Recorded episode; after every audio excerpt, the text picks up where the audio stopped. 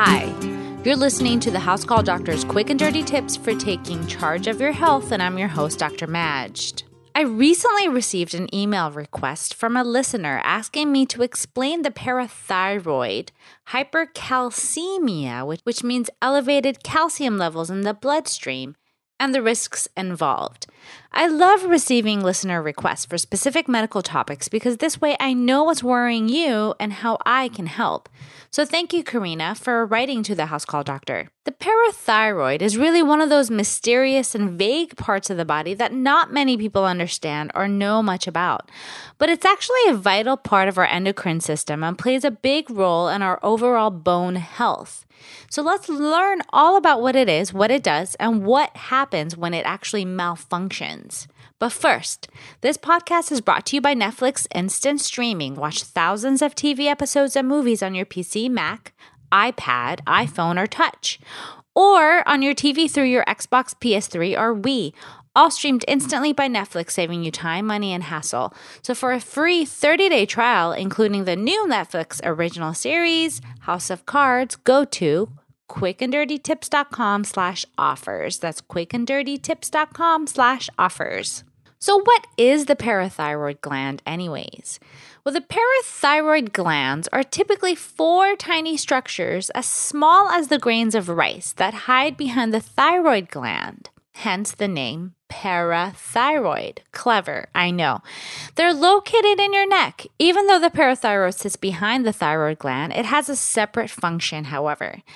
It releases an important hormone called, yep, you've guessed it, the parathyroid hormone, or what we refer to as PTH for short. See, medicine isn't always that complicated. So, PTH actually plays a crucial role in how calcium is used in your body. Therefore, a good working parathyroid system is important for strong bone health.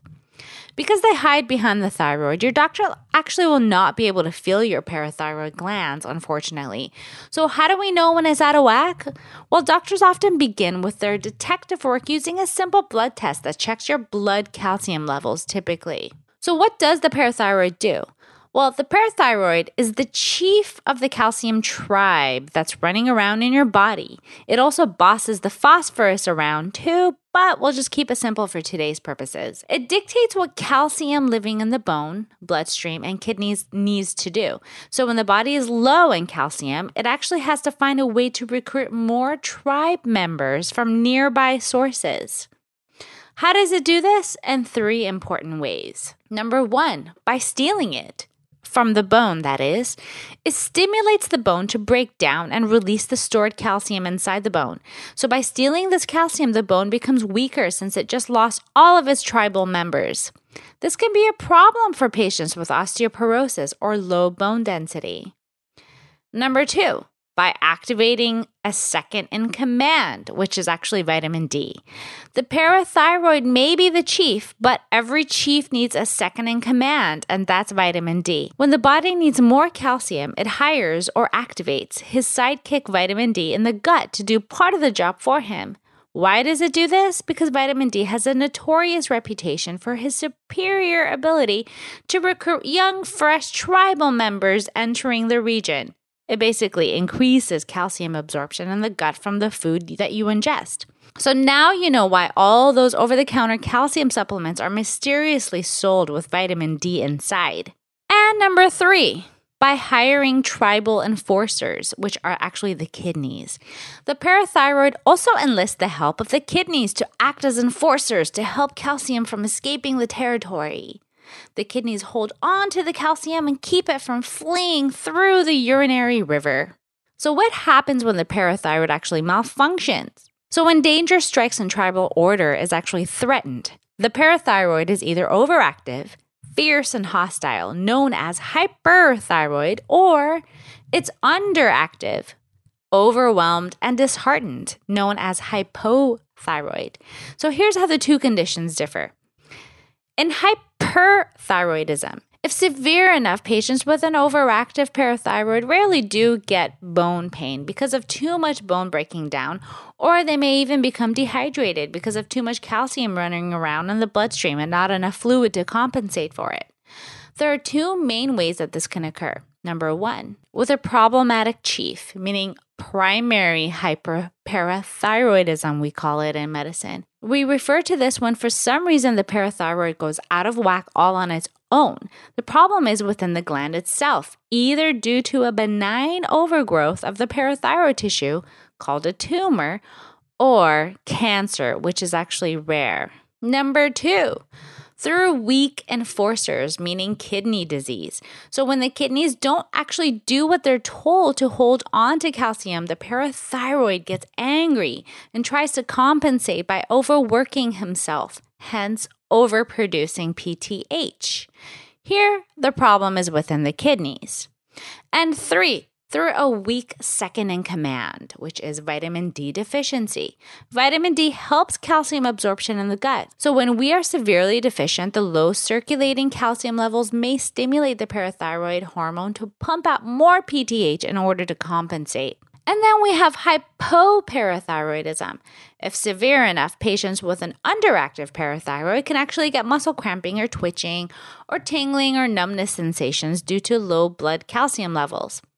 Hypoparathyroid can be caused by several very rare diseases like DiGeorge syndrome or autoimmune disorders, but it actually often occurs after damage to the parathyroid during combat, as in after thyroid surgery, which, which is actually rare nowadays due to advanced surgical techniques. So, how are parathyroid gland problems diagnosed? Well, patients often present without any symptoms, and the diagnosis is often suspected after abnormal calcium levels, either high or low, on routine blood work. So, if the calcium levels are more than just mildly out of range, your doctor may decide to further determine the cause of the parathyroid gland issue by testing the patient's levels of PTH, vitamin D, a bone density scan kidney functions, and urine calcium release. If parathyroid gland problems are suspected, your doctor may decide to refer you to an endocrinologist. They are the gods of the land. I mean, gland. So venture on, my Lord of the Flies, until next time. So share your ideas and learn more quick and dirty tips with us on the House Call Doctors Facebook and Twitter pages. And you can even find me on Pinterest now.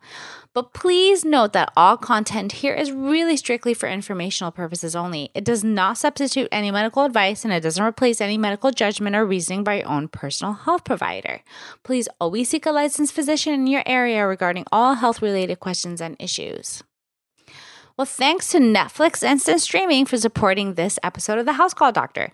Netflix has a new feature, Netflix Original Series, and one you can check out on Netflix Instant Streaming is Hemlock Grove, which is an awesome new series. If you've missed out on Hemlock Grove, get over to quickanddirtytips.com slash offers to check it out.